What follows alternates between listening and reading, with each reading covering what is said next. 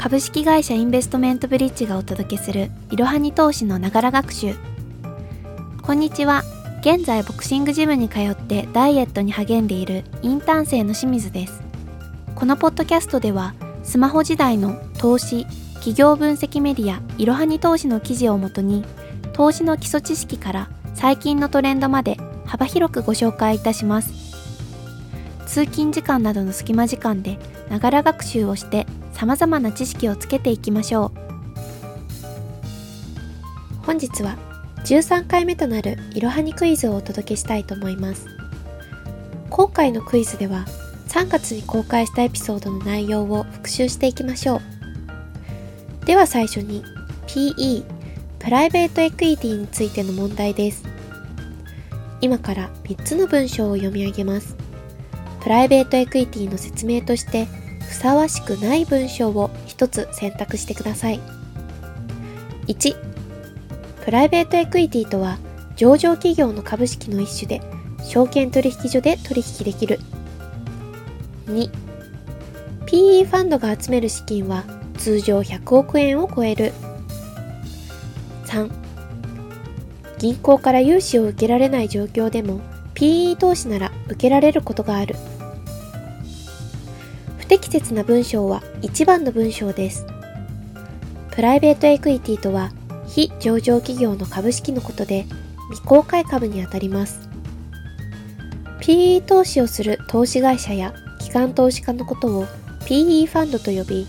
PE ファンドは投資した企業の価値を上げ、株価が上昇した際に売却し利益を得ます。具体的には PE ファンドは経営のコントロールを握るために 100% 近い株式を取得し、投資した会社の株価が5年程度で3倍になることを目指して経営します。そのため PE ファンドが集める資金は通常100億円を超え、いわゆるグローバル PE ファンドの場合は数千億円以上にもなります。また、銀行からの融資と PE 投資の違いですが、銀行からの融資を受けるには信用と担保が必要です。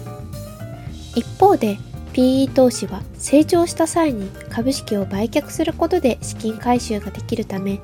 将来性を見込んで行う出資となり、ビジネスモデルが重視される傾向にあります。PE 投資の種類には、技術は素晴らしいが経営のノウハウを持っていないようなベンチャーや、スタートアップへの投資であるベンチャーキャピタル、経営不振を起こしている企業を再生するバイアウト投資や企業再生投資、さらに経営破綻で行き詰まっている企業を対象としたディストレス投資があります。対象企業の経営が不振なほどハイリスク・ハイリターンな投資と言えるでしょう。では続いての問題です。今から3つの文章を読み上げます。コールドウォレットの説明としてふさわしくない文章を1つ選択してください。1、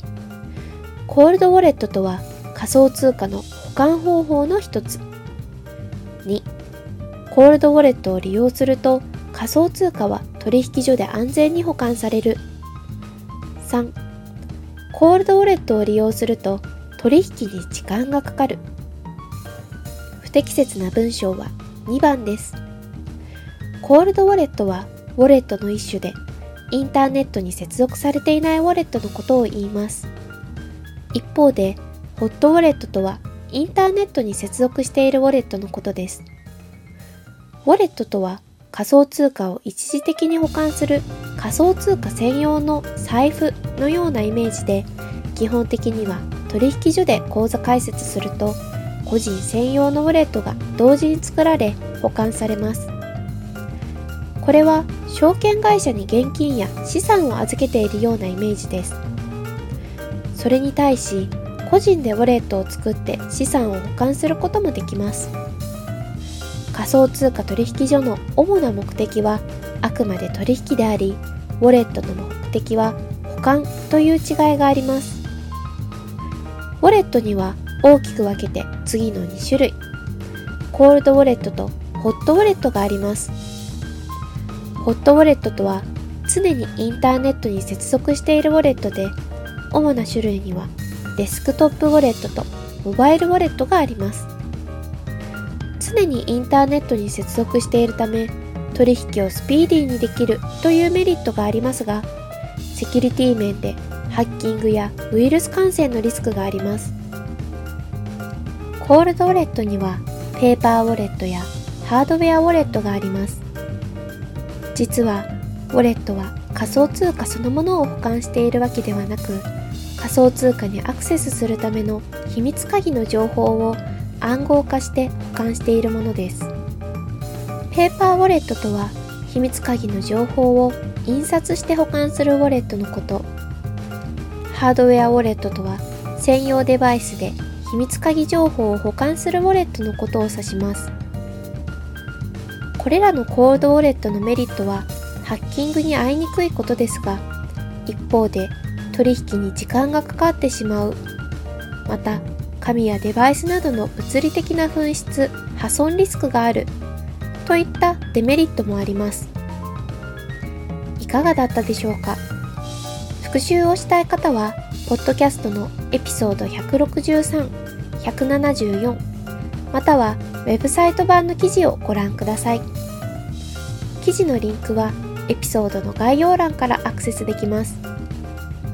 本日も最後までご視聴いただきありがとうございました。ぜひこの番組への登録と評価をお願いいたします。ポッドキャストのほか公式 LINE アカウント、Twitter、Instagram、Facebook と各種 SNS においても投稿をしているので、そちらのフォローもよろしくお願いします。ローマ字でいろはに投資です。また株式会社インベストメントブリッジは個人投資家向けの IR 企業情報サイトブリッジサロンも運営しています。こちらも説明欄記載の URL よりぜひご覧ください。